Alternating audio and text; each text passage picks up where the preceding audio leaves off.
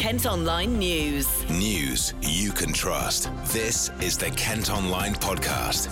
Lucy Hickmott. It's Tuesday, the 21st of May. Coming up, stroke unit decision won't be referred back to Secretary of State. When you actually do look at the map of Kent and Medway and see the location of those three, it does make sense. Former world boxing champion opens gym to try and stop boys joining gangs. They're putting it all into the boxing now in the gym, and you know they're going home tired, so they ain't wanting to do all this stuff on the streets. And it's hoped an afternoon off will improve the education of Herne Bay children. They'll get slightly less time in mentor group, but slightly more taught lesson time, which will help them improve their grades. Kent Online News. First today, we're bringing you an update on a decision that sparked protests in parts of Kent over recent months. County councillors have been meeting today and decided not to refer plans to create three specialist stroke units back to the Secretary of State. Campaigners gathered outside County Hall earlier, urging them to change their minds. Refer it back. Their concerned patients living in Thanet and Medway will have to travel further for urgent treatment at the centres in Ashford, Dartford, and Maidstone. We're still waiting for the outcome of a judicial review, but Glenn Douglas, who represents clinical commissioning groups across Kent and Medway, says we shouldn't worry. I think sometimes it is confusing, and clearly, you know, time is important, and I wouldn't want to rule that out, but it isn't the only factor in terms of treatment. It's far, far better um, to be able to go to a centre of excellence where you will get the best and the most appropriate and timely care once you're in that hospital.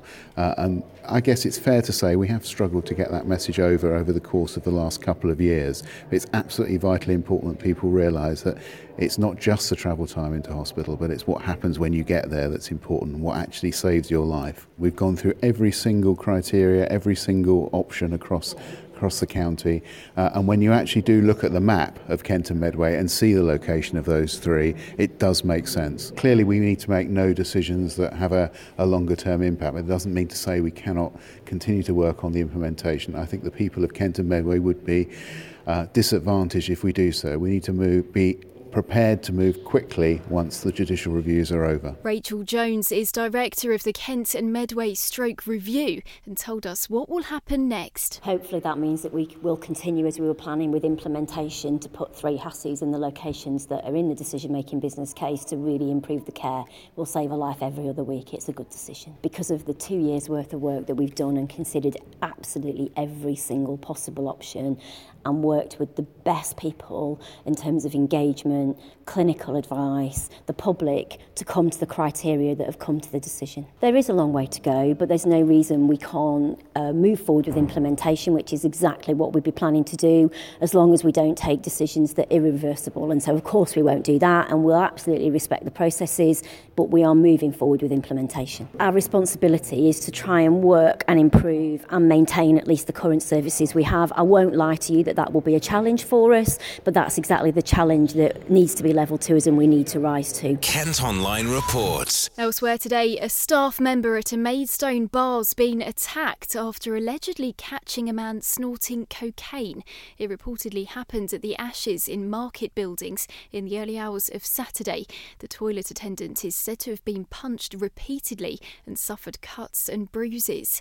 Police are keen to speak to any witnesses after they arrested a man on suspicion of upskirting in Canterbury. He was reportedly seen filming underneath the clothing of teenage girls at Primark and Tesco Metro last month. The 21 year old has since been released under investigation. The number of self harm cases at a Kent jail has reached a record high. 289 incidents were recorded at Rochester Prison last year, with 55 inmates referred to hospital. There's also been an increase in attacks, with 343 in 2018. Prisons Minister Rory Stewart says figures across England and Wales are unacceptably high, but progress is being made to tackle the issue. Bin men across Kent could end up dropping rubbish off at council sites 24 hours a day if Brexit causes severe disruption to the county's roads. Bosses have agreed to extend the operating hours of waste transfer centres and third party disposal points if congestion at the Port of Dover and Channel Tunnel becomes a problem. It won't affect the opening hours of tips or planned bin collection times, though. A former world boxing champion from Medway who spent time in prison is hoping a gym he set up will prevent young people from getting involved in gangs. Johnny Armour was jailed for 16 months in 2017 for his involvement in a drug conspiracy.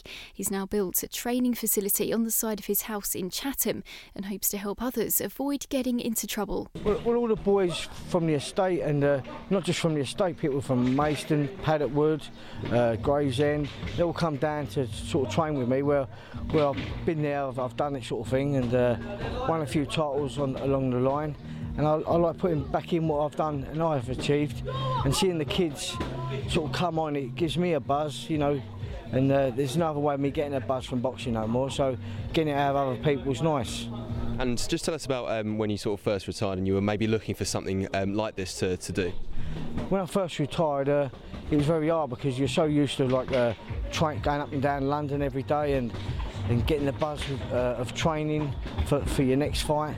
It just, uh, I found it very hard when I retired because I didn't have that excitement of coach loads used to come up and watch me fight and uh, the, the buzz of like the boys all, all cheering me on and all of a sudden it goes, you don't know what to do with yourself and then you know you've got to find another job and you know finding a job's hard because where you put yourself in, in a boxing all your life you don't know no career you know you, you got to start from scratch again so um, you know, it's very hard. And uh, but what, what, it was, I've built myself a gym on the side of my house, and uh, since then, you know, I've really enjoyed having kids around. I get mums and dads ringing me up, uh, which I've had in the past, and saying, you know, my boy's been bullied at school, and uh, is there any chance you can build his confidence, John, and uh, you know, just learn him to be able to stick up for himself, or, or you know, just give him confidence in himself, and and a lot of discipline as well for the kids. And you know what, it feels nice when you actually do that. Yeah. And you know, do a lot of the people that come to you sort of have like bullying backgrounds? They're people who maybe got into the wrong crowd. Is it what the sort of backgrounds of people that you're getting through your doors? It's mainly them sort of people, like people who have been bullied. Some people who are very aggressive, and uh, even when people are aggressive, they go out fighting and stuff. You know, where I've been there and done it all, I, I know what to tell them, and you know, I've actually done it myself. So, you know, you feel that you can explain to them all because you, you've been there yourself. And, uh, you know, the boys, you think, oh, they're putting it all into the boxing now, in the gym, and, you know, they're going home tired, so they ain't wanting to do all this stuff on the streets. And they have more respect for people, I think, you know, because it's a very hard game, and, and you, all the boys in there are very polite, respectful. And yeah, I, I, enjoy it very much. So, what sort of an outlet does boxing give to people who might have those sort of uh, sort of backgrounds? I think it gives them a lot. You know, like a, a lot of like a, a people who are very aggressive and you know go out fighting and you hear all this stabbing going on.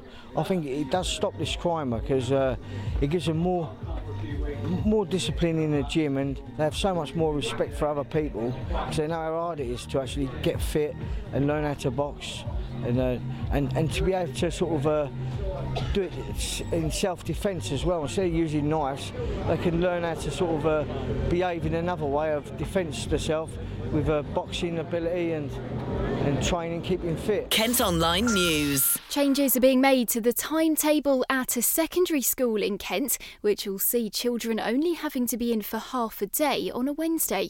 Bosses at Herne Bay High say they're doing it so over the course of a fortnight, pupils will get more time in taught lessons, which will hopefully improve their grades. Head teacher John Boyes has posted this message for students. The two changes we're going to introduce are an early finish on the Wednesday afternoon and a two week timetable. So let's look at the detail. On a Monday, Tuesday, Thursday, Friday, school will start sharp at 8.35 with either a mentor or an assembly. This will run for 10 minutes from 8.35 until 8.45. And then in a similar way to now, there will be six lessons, slightly longer lessons at 55 minutes each with a mentor time at the end of the day. This will run from 3.10 with students being dismissed between 3.20 and 3.25. On Wednesday, the start stays similar to the rest of the week and will be sharp at 8.35. However, there will be three 45 minute lessons, then a break, and two 45 minute lessons before lunch. You then have a choice. You can either go home at 12.50, stay on and have lunch and leave at 1.30, or we will provide some supportive working environment until 3 o'clock when your child can leave at the end of the school day. I'll be writing to you before the end of the term with some information as to how you can let us know your preference for your child this coming September. So, what does this mean for students? They'll get slightly less time in mentor group, but slightly more taught lesson time, which will help them improve their grades. You do need to make sure you're in school for 8.35 start, and we'll be looking to at uh, marking late from 8.40 onwards. Obviously, you'll be able to leave school at 12.50 on a Wednesday. We've looked very carefully at the after school clubs and activities, and all of those things that are on offer at the moment will remain in place, and we're not cutting back on anything. Certain year groups will get more time to help them prepare for their GCSE and A levels, and additionally, some extra support and interventions are going to be made available on certain Wednesday afternoons that will support many of our students. So, why are we doing this? To enable us to give a much better quality of education to every child who attends Herne Bay High. We do this because we can increase the amount of time that we put into planning lessons, resulting in much higher quality lessons and hence better progress for your child. It enables the school to make sure staff have more training and to ensure that they are as good as they can be. It also enables the school to expand our work through our partnerships with other schools locally, which widens opportunities for every child that comes here. It enables us to run better parents' evenings, open evenings, school events, put our Wednesday afternoon schedule in place, and minimise any disruption to the normal running of the school day and we are increasing the amount of taught lesson time, which will be obviously of benefit. And finally, today, an Ashford cinema has hosted its first dog friendly screening.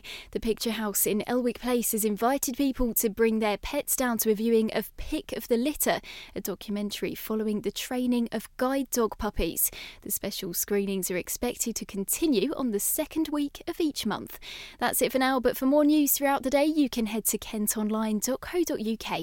News you can trust. This is the Kent Online Podcast.